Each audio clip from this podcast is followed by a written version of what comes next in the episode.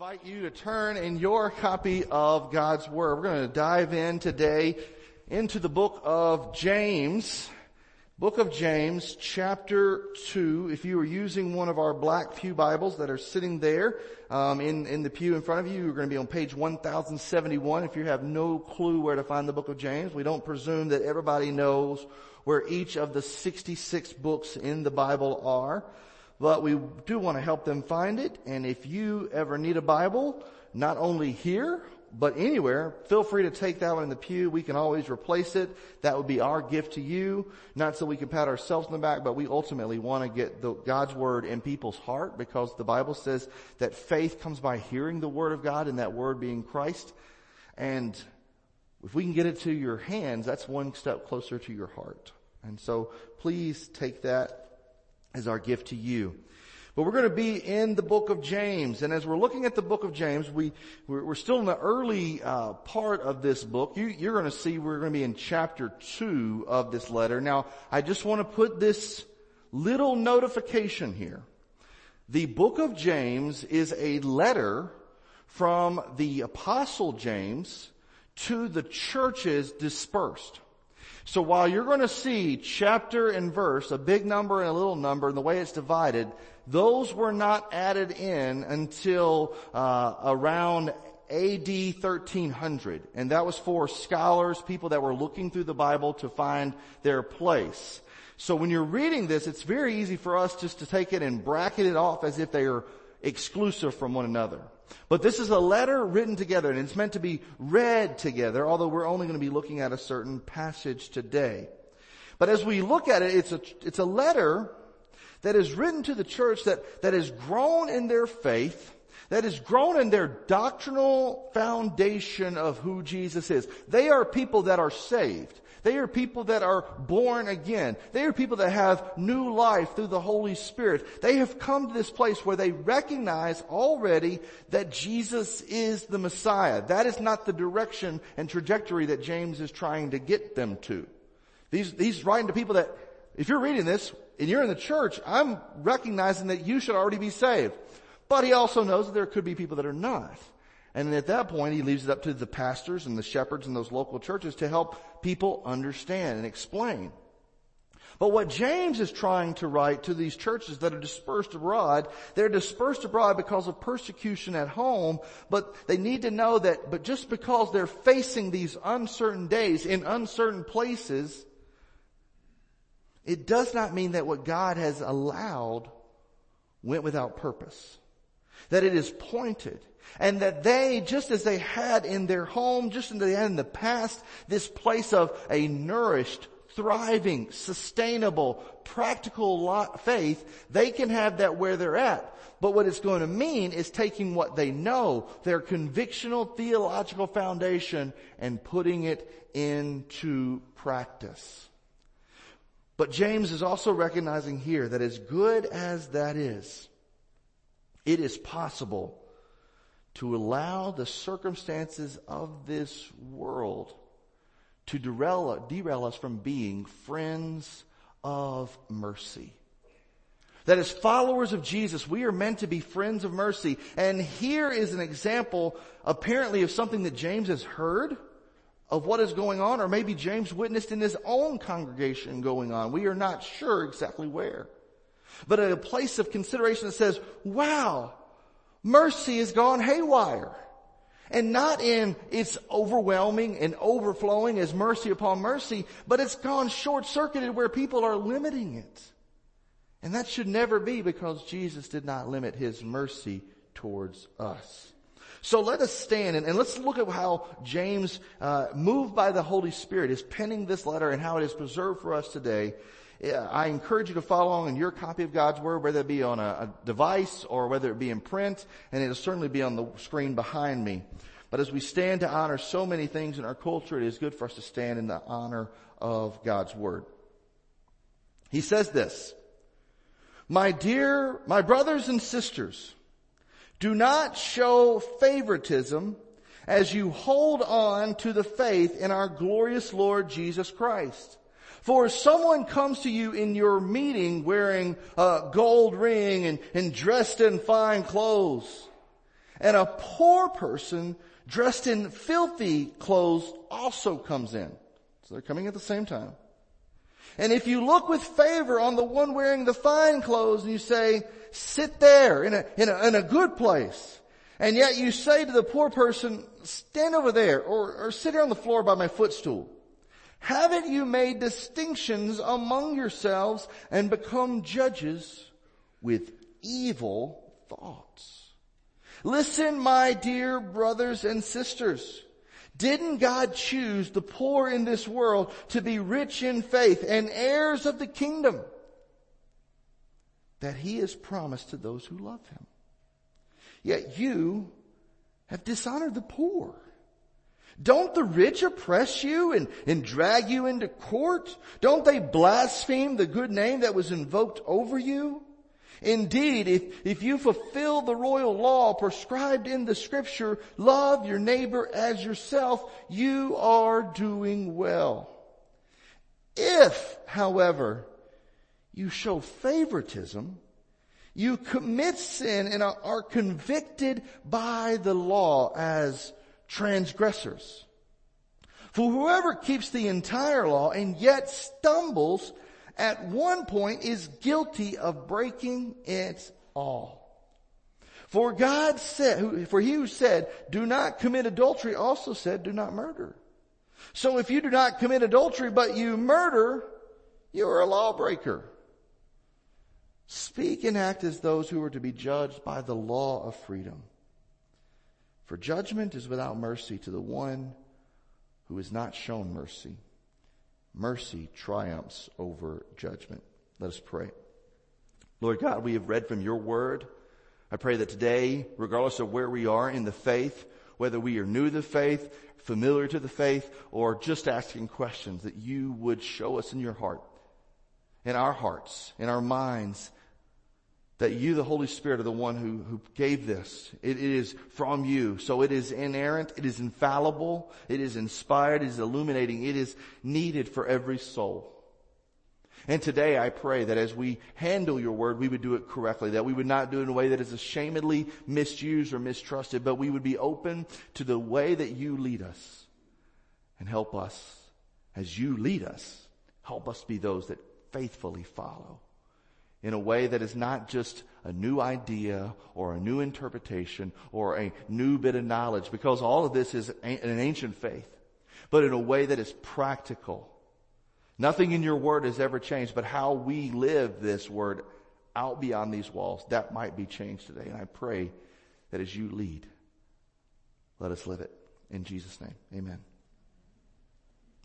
Each week when we get into God's Word, we, we want to help people gain a, a, better understanding of the Word. That's kind of the whole reason for preaching and teaching. It's why we have connection groups at 9.30 on, on, on Sunday mornings for our kids. They're on a three-year cycle of, of learning biblical literacy so that they can have a, a foundation of what the Bible says and, and that, that three-year foundation will take them through Genesis through Revelation every three years and they're gaining knowledge and, and every one of our smaller classes, our younger classes are all in the same lesson each day. For our older adults, um, for those that are 18 and above, we, we spend time con, uh, discussing what we've heard, reading through what we've heard, asking questions of one another so that we may sharpen. Why? Because we understand that the word and the information, when it leads to application, that's good. That's good for us. It's good for our soul. But if we merely have information, it never moves us to practice what good is that information. And so when we spend time trying to understand it and move it from not only information to application, we're asking questions like, what does it say? That's why we spend time reading from the Word and our messages are driven by the Word, not just whatever topic we want to find. And if we can find a verse to kind of cram into the whole to make it fit, that's not what we're doing. We're letting it, the word drive us. And may that be always the tra- trajectory of your life as a Christian. That you don't say, hey, I have this idea, I have this theory, I have this mindset, and let me just see if I can piecemeal a few little verses for, scattered through the Bible to fit my preconceived notions, to fit my own ideas. But instead, let me hear what God's Word says overall, that whole thread that knits all 66 of these books together, help me hear for them. And if they shape my life and things have to change, so be it. That is the direction we need to have. But as we hear what it says, we need to find out what it means. We're going to see that this letter was written in the mid 40s AD, in the middle of persecution. And as you see, something is going on about favoritism and a lack of mercy that the Bible says will clearly be judged. So these are things not to ever be taken lightly. None of God's word ever is. But when we see words like judgment from the Lord, the law of the Lord. These should make our ears attuned even more. We should be even more quick to listen and slow to speak and find out what does this mean? Because obviously something that I'm going to face at the end of my days will pertain to this. We're seeing how it applies in our life. Alright, not only will I deal with this spiritually, but what is the practical application of it? And lastly, will we trust what God is saying? When we spend time in God's Word, it's always an act of worship. How we treat that act of worship, it depends on the heart and the soul and the condition of where we're at. If our heart of worship is like, ah, yeah, I hear this every week. Not really a big deal. Or it's just on my to-do list. I just gotta check through it. We can automatically by our activities, by our lack of attention, by our focus on other details instead of God's word richly and graciously provided to us, we're automatically saying, my heart of worship is not there. And if I'm not paying attention, it's going to be hard for me to trust. So we need to be carefully focusing on what's there. And James is calling this church for a practical faith to be demonstrated among their various walks in life, among the various corners of the earth. And here he is imploring, he's encouraging, he is exhorting in a way that says, hey, I don't want to butter this up. I don't want to sugarcoat this. Don't show favoritism. It's evil. It's pretty stark in your face little statement, is it? Not like, yeah, you know, just be cautious of it. It's, you know, just be wary. No, it is evil in the eyes of God. And what it's letting us know is that we could have a, an incredible concentration on theology and without a concern for humanity, that is a case of biblical incompatibility. That if our whole focus is, yeah, I got enough spiritual things to tie me over, enough feel-good encouragement words, clever phrases, uh, things I can fill my Facebook or Instagram post with to, to, to tide me over and make me feel good about myself. That's enough concentration on theology, but without an actual concern for humanity, what we're missing out is biblical incompatibility. It is not coming together the way that God has laid out for us. And what the Bible is calling for is true religion, real faith, practiced out of a sacrificial love, not based on our own attempt at something, but looking and reflecting the cross. It is not a cheap belief. It is one that hears God, obeys God, and loves others as it follows God. Now, in the case of favoritism, in the case of what's going on, how do we detour and, and, and move off the default place to be focused on just the normal way the world reacts? The normal way the world reacts. And, and, and here's, here's a picture. And, and I, I was reading this in one of my studies from another pastor and, and I just thought it was really good and applicable today. It came out of, uh, David Platt's book on the book of James. He says, this is real world. If you go into a cafeteria at lunch, somewhere you've, ne- somewhere you've never been, somewhere you've never seen, and there are only two tables, and they already have people sitting at the table, you don't know any of them. You don't know their names. You don't know their backgrounds. You don't know their jobs. You don't know their departments, wherever you may be in this cafeteria. But one has a table that has the same skin color, color as you. You hear maybe the same accent as you. You see the same kind of clothes that you wear, and the other maybe has a little bit different cultural accent, their skin color is a little bit different, and, and maybe they're not dressed the same. What table do you automatically default to? I know I'm stepping on toes. It's stepping on mine. when I read that. Because sometimes we're like, oh, you know, it's just my upbringing, it's just my comfort, it's just a, it's strictly that. I'm, I'm not like that, pastor. No, none of us would say we're like that. But we know how we would answer that question. And that disturbs us. And it should. It should. It should awaken and move our soul so we figure out, you know what? Something is broken. And I may not think about it in the moment, but pastor, you calling out and, and me knowing what the answer is, and it tugs, it's either going to make me really mad at you or really feel what's wrong. And that's okay to have that. That's why James puts this picture of what's going on. That if someone comes into your meeting and they're wearing a gold ring and they're dressed in fine clothes and a poor person dressed in filthy clothes also comes in, if you look on with favor with one wearing the fine clothes and say, sit here in a good place, and yet you say to the poor person, stand over there and sit on here on the floor by my footstool, haven't you made distinctions among yourselves and become judges with evil thoughts? It's a real world issue. But as people that follow Jesus and see how he, he had dinners with people that were considered sinners and, and drunkards and the poor. And, and he would have dinner with the religiously elite as well and sometimes call them to account. He would have dinner with those that were rich but in the world's eyes were considered evil. It's calling us to say Jesus was a, a if mercy had a name, it was Jesus. Because it was everything about him. The cross echoes it. So how much more so should his followers, those that say, I carry the name of Jesus. I have been born again by the blood of Jesus. I have been raised from death to life by the Spirit of Jesus. I am his image bearer. How much more so should we carry it? That demonstration of mercy to the uttermost. Um, Mr. Martin's calling me? Is he okay? They were right there. Would someone, one of our deacons, go check and see if he's okay? Or call him? Because I don't know why he was calling. It may be a bottom dial. I know how that happens.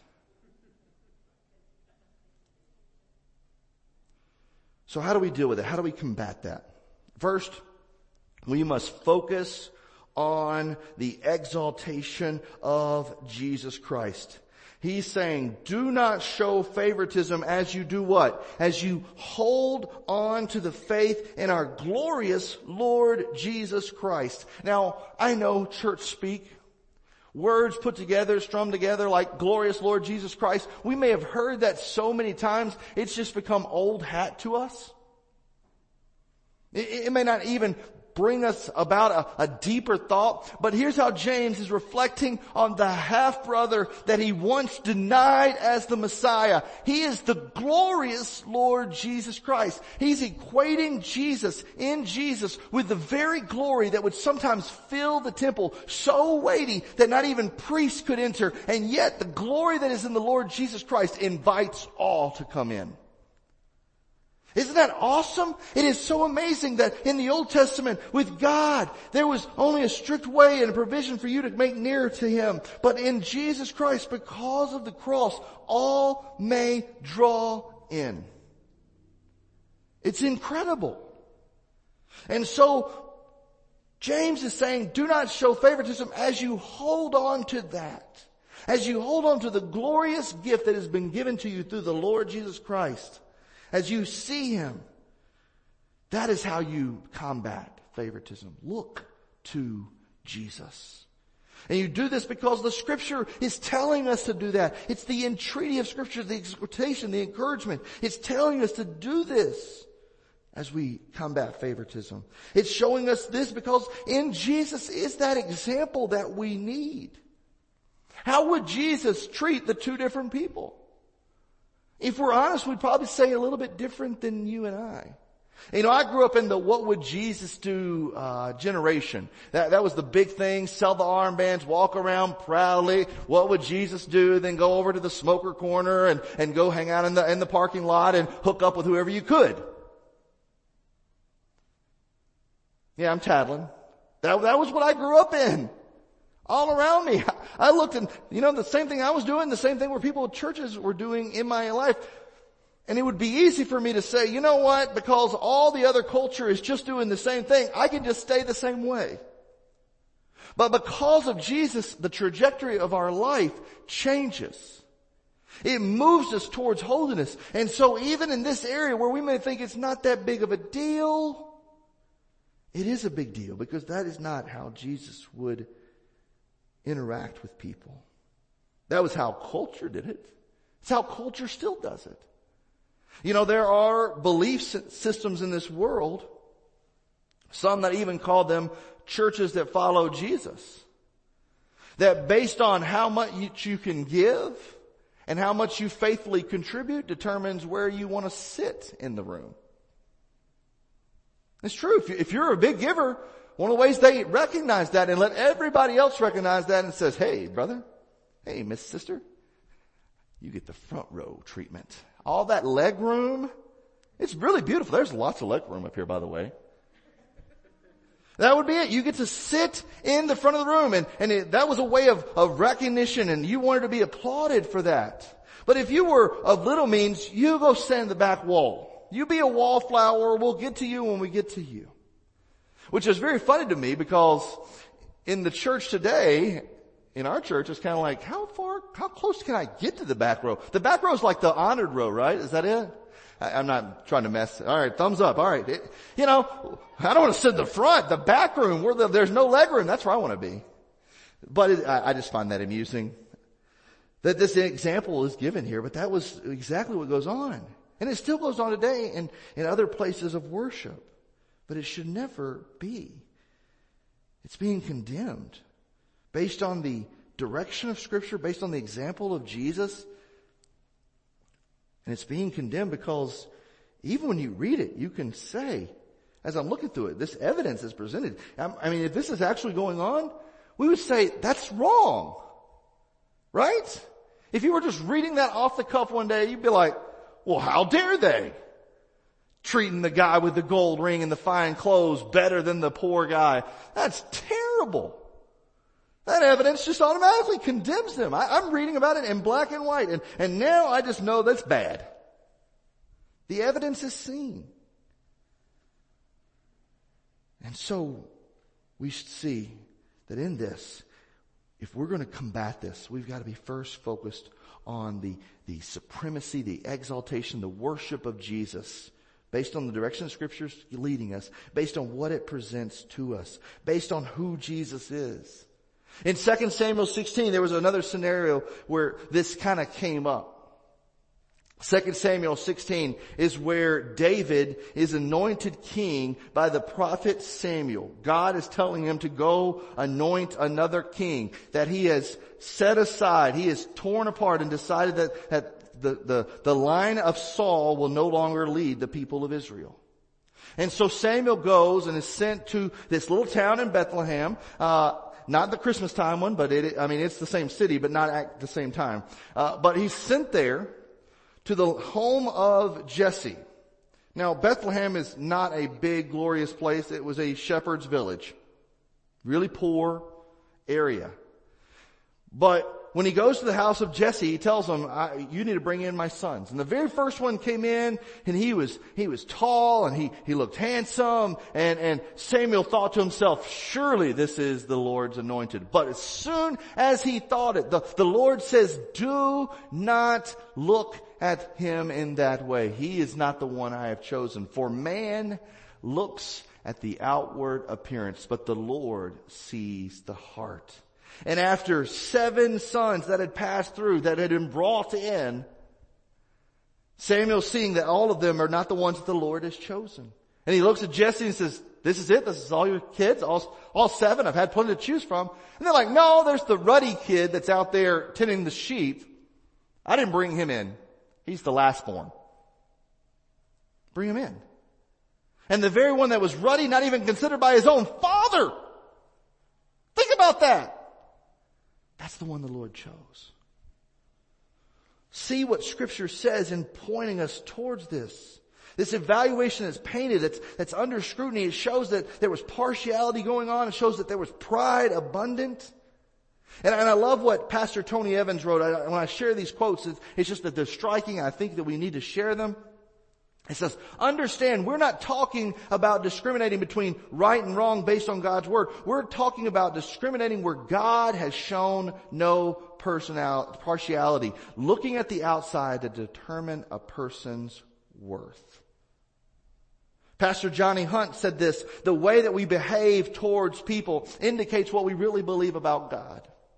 That when we do this, it indicates what we really believe about God. And if we believe He is the glorious Lord Jesus, and He is the Father and giver of mercy and grace upon grace, and that His grace is sufficient for us, and that even though we may try to bargain and think, I need to do this because it's beneficial for me, I need to chase after this because it's beneficial to me, instead of saying, every soul that, that was seen on the cross, Jesus died for.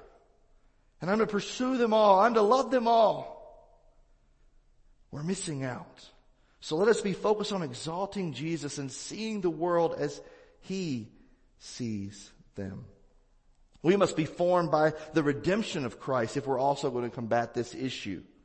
Not only should we be focused on the exaltation of Christ, but formed by His redemption. It is a part of, of recognizing what Jesus has done for us. He says, listen, my dear brothers, he said, pay attention to this. Didn't God choose the poor in this world to be rich in faith and heirs of the kingdom that he promised to those who love him?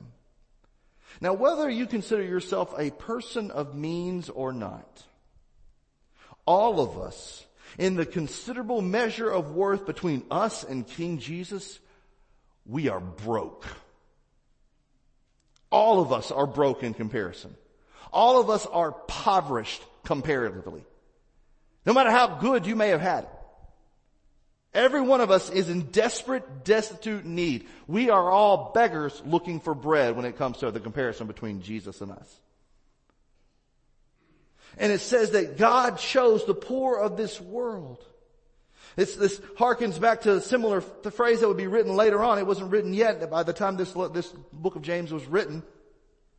But in 2 Corinthians 8, 9 it says, For you know the grace of our Lord Jesus Christ, that though he was rich for your sake, he became poor, so that by his poverty you might become rich. Now, I, I love how sometimes God orchestrates certain things. That was in my reading verse today. I'm on a Bible reading plan and that's a good thing, a healthy thing to pick up. That was in my Bible reading plan. And, and, and I had read it before this week, but this morning it just echoed so much in preparing for this that God, though he was rich, that the grace of the Lord Jesus is, the Lord Jesus Christ, that though he was rich for your sake, for my sake, he became poor so that by his poverty you might become rich. You ever really considered what Jesus has done and the costly nature of that? It is worth considering. It's worth getting on your knees and praying about. Because I'll tell you, I came from a home. This, this is a little bit of my story. I came from a home, we, we weren't really rich at all. But we weren't really poor. We, we were kind of that middle class. My dad's blue collar. He, he worked in a tire factory. My grandfather was a plumber. Uh, my, my mother, um, she didn't graduate high school, didn't even have a GED. Um, I was, she was 16 when I was born. That's the kind of home we were raised in. And I got to grow up in church in a really small, you know, bivocational pastor, choir, passing down robes that were, you know, 100 years old church. That was where I kind of grew up in. And I came to faith when I was 11 years old. That was whenever I placed my faith. And, and at that moment, I didn't understand all the, the enormity of that decision. I, I didn't. I didn't understand how awesome it really is that Jesus would save a soul like me. I just knew I didn't want to go to hell. That was pretty big deal for me at 11 years old. I don't want to die. I don't want to go to hell. So Jesus being like, hey, you follow Jesus and he'll help you with that scenario. That was a pretty good deal.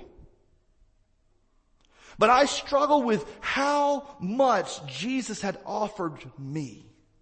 I mean, I had a Nintendo. I had my own room with a, a 13 inch box television. I had a waterbed.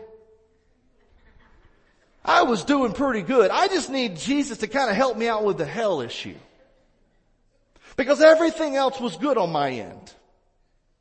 I got it covered. But I did not realize absolutely how poor and needy I was and how incredibly gracious and rich it is that Jesus would do this for you and for me. And because of it, I wasted so many years living for all those other things other than Jesus. And I regret it deeply. I do. But I am thankful for another day of grace that he, he decided, you know what, today I consider it worthy that a heartbeat would still be in your chest, that there would still be kids around the table that you could help lead, that there would still be a church that, that you could pastor, that, that you could have friends that you could talk with. Those are huge. But more than anything, that grace did not give up on you today. And it never will. Because that's the riches of grace that meets your poverty of sin. And it does it for all of us. And we all need it. I'm thankful that Jesus didn't look and see someone who was callous towards him so much and say, I'll just give up on that one. I'm thankful for someone that says, well, I'm only the Jesus for really poor people and, and you're not really poor. Or I'm the Jesus only for the really fine, gifted people and you're not really that either. I'm thankful that Jesus is for all.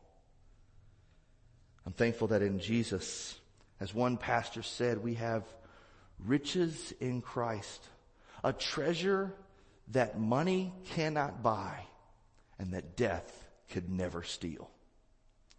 It is beautiful what we have in Him. And all of us, we have this new position by grace, by the choice that Jesus made, by the character of what Jesus lived out. And we see it echo and echo and echo over again what it means that He was, became poor for our sake. His birthplace, Shepherd Village. His hometown, people said, can anything good come out of Nazareth? It was podunk too. His vocation, he was the carpenter's son. He was blue collar. His reputation, oh, we don't like that guy. Let's get rid of him. His cause of death, a traitor's death. A death reserved for terrorists, an insurrectionist. It was a political, biblical statement. His burial place, even, his own gravesite didn't belong to him. It belonged to somebody else. But yet we're to turn our eyes upon Jesus to see how God chose us and that he chose all of us as the poor in the world to be rich in faith, to be heirs of this kingdom that he promised to those who loved him. He has given us this crowning by what he has done. And yet he says, you have dishonored the poor You've considered yourself of more worth and greater value in life than them. And yet you look at someone else and say, well, they have greater worth than me, so I'm going to try to see if I can spend their life to my benefit. And that is wrong. That is wrong. Especially when the goal of our life is to have our churches, these families, these pockets of, of what our future home will look like to be places where there's environments of mercy, places where people can come to expect mercy because they think of Jesus. And so they would think when they get here, that's kind of what they'll probably see. People that look and live like Jesus. May that be what they see because, not because we're putting on a show, but because it's what we have. We know the mercy of Jesus that was extended to us. We know the redemption he offered. And we decide to demonstrate it because the world needs it, but also because we don't want to blaspheme the good name that was invoked over us. This picture of the good name invoked over us, the, that who is our covering, that who is our redemption, our grace.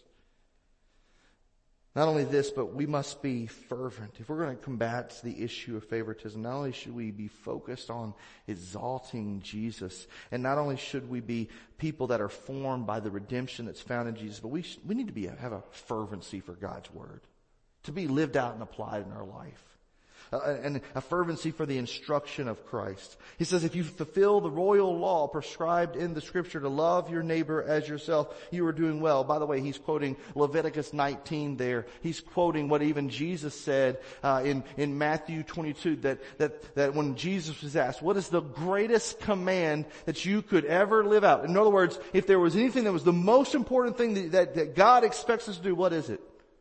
To love the Lord your God with all your heart, soul, mind, and strength, and to love your neighbor as yourself. There is no commandment greater than these. If you're living those, if you're fulfilling the royal law prescribed in scripture, you are doing well. But then verse 9, but if however you show favoritism, whether you know it or not, you commit sin. You see, there's this royal law that's there talking about what it means to love the Lord and to love your neighbors yourself, those that are made in His image. But it also reveals that if we don't do it, guess what? Sinner! It's stamped all over us. We may not like it, we may like, oh no, that's not a big deal. No, that, that the, the Bible's calling it out. It's saying this is a spade. It's there. And not only did you commit it, you're convicted by it. Not you will be, you are. You already stand with the verdict as transgressors. And this is not only in this point of the law. James takes this moment to explore and say, I want you to know that favoritism is a sin. It is a way of discriminating in a way that is, is not adhering to the law that God has given us to love our neighbor as ourselves. But this applies to all of the law. Not just the ones that we think are okay and the things that we think are bad or things we think are good. It says, for whoever keeps the entire law yet stumbles at one point is guilty of breaking it all. He says, you who commit adultery do not, also said do not murder. And if you do not commit adultery, but you murder, are you not a lawbreaker? I mean, think about it this. If you were saying, hey judge, uh, yeah, I brutally killed that family. Totally did it. But you know what? I wasn't sleeping around. Those guys are terrible. What are you trying to look for? A character witness? What are you, what are you trying to do there? You still broke the law. You still brought about harm. The same thing is true on the other side. See, we, we look at these things and we try to spiritualize them.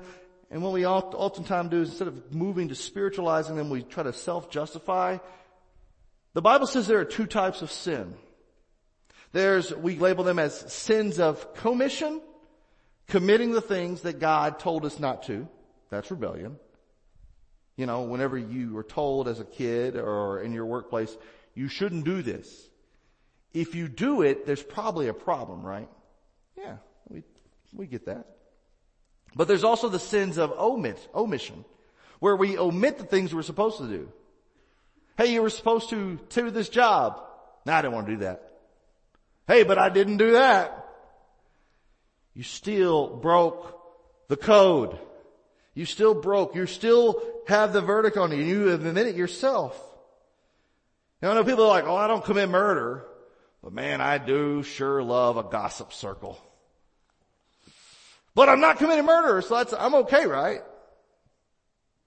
Man, I tell you, I don't sleep around, but I will backbite my neighbor. I gave to the poor. I just don't want to give them any time. It's a revealing law. And it tells us what the, the gravity of the situation is. And when the Bible says, thus saith the Lord, it is resolute. It is, it is immovable. So what are we to do?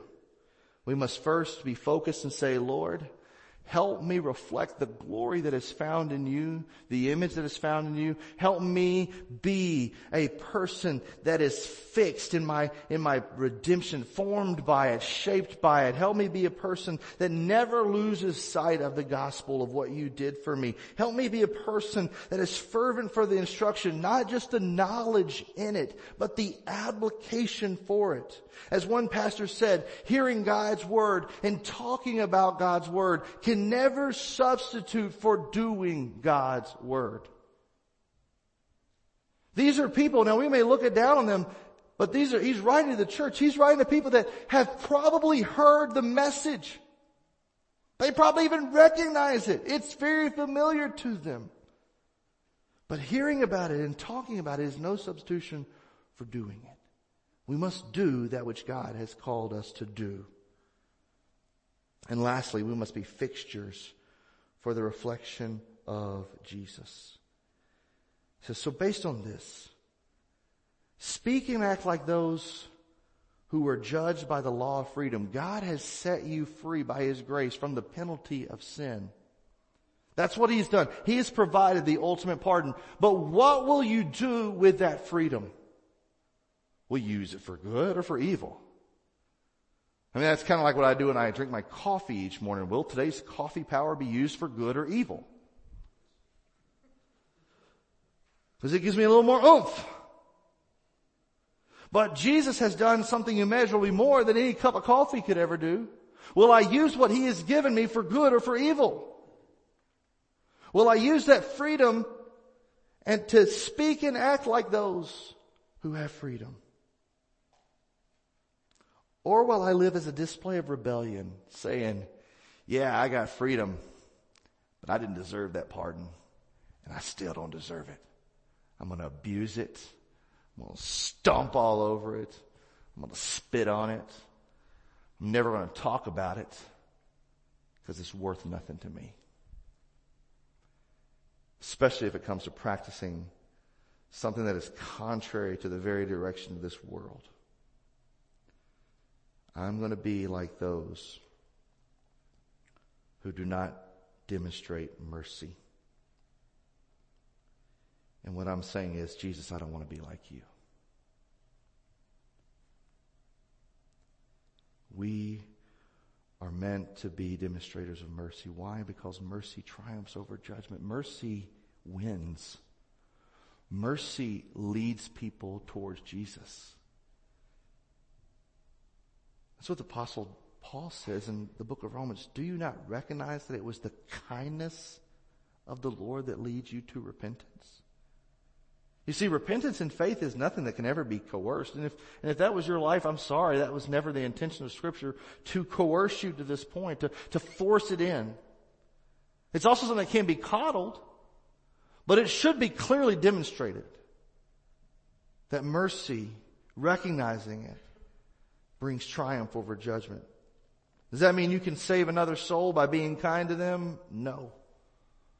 But it does provide you the opportunity to show them the one who can. Whereas judgment probably will never present the case. Let's be people that are friends of mercy because we're followers of Jesus. The one whose mercy should be his nickname. Let's pray.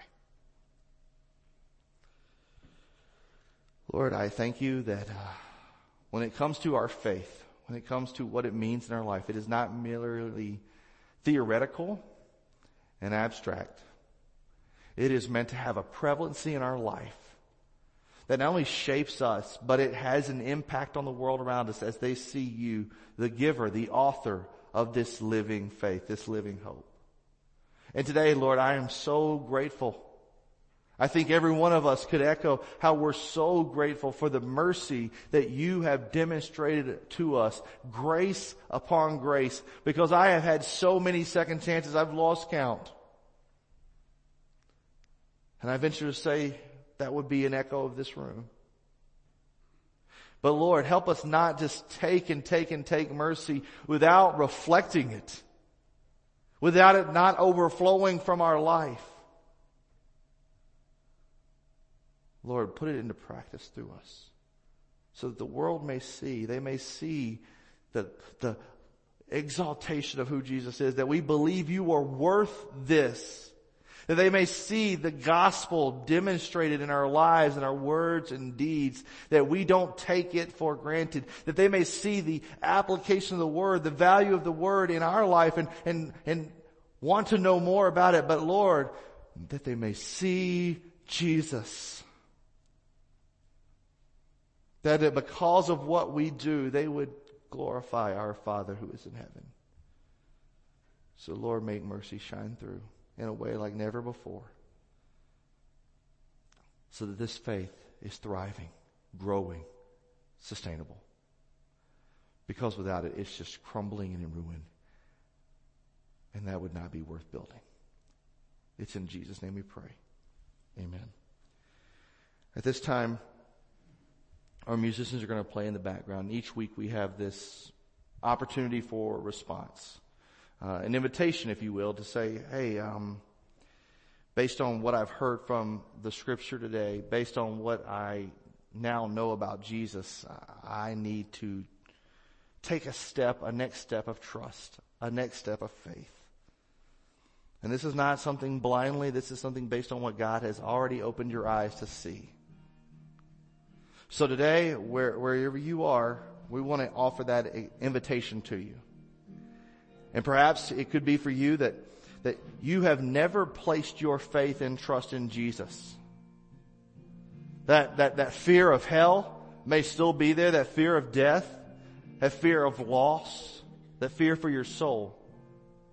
And I want to tell you that yes, Jesus can overcome those things. But the reason that He came to die for you was not just to give you a golden ticket, but so that you can know Him as Lord, the one who loves you, the one who, who wants to share His kindness with you, the one who wants to adopt you, the one who wants to set you free, the one who wants to be with you and never leave you or forsake you. This is why He is a perfect Savior, not a travel agent. And today, if you want to follow Jesus and trust in Him as your Savior, I would love to help you take those steps of first admitting how we are all sinners in need of a Savior and Jesus believing on Him, as the Bible says, calling on Him. We come to Him and confess our faith in Him and He forgives us of our sin and restores our soul. If that's you, I'd love to talk with you more. And if you need it, I'll be up here at the front. But in a room like this, it could be that there are many Christians that we could easily just try to dismiss anything else we need to do because we think, I've got the gospel, I'm covered. But it could be that in this room there are those that says, yeah, I, have got the gospel, but I have been disappointed, disobedient in one point, so I'm guilty of breaking it all. It may not have caused a lot of damage and a wake behind us and destruction in our world, but according to Jesus, I'm disobedient of it all. And so I need to get some things right. As a disciple, I need to take my personal faith and make it public in, in, in a biblical baptism. As, a, a child of God, I need to be adopted and, and growing with a family, united in a church. As someone who is being called to a mission or called to ministry. I need to follow that and not be disobedient. That was me. I, I ran from that for so long. But whatever it is, if you need someone just to pray for you, maybe you don't even know what it is yet, but something is just gripping your heart and say, I need to talk to somebody. I'm going to be down here at the front, and if you need counsel, I, we make ourselves available. But during this time, you follow. Take that next step that Jesus is calling you toward. He, he is able to be trusted if he's saying, follow me. Please do it. We'll be here should you need help.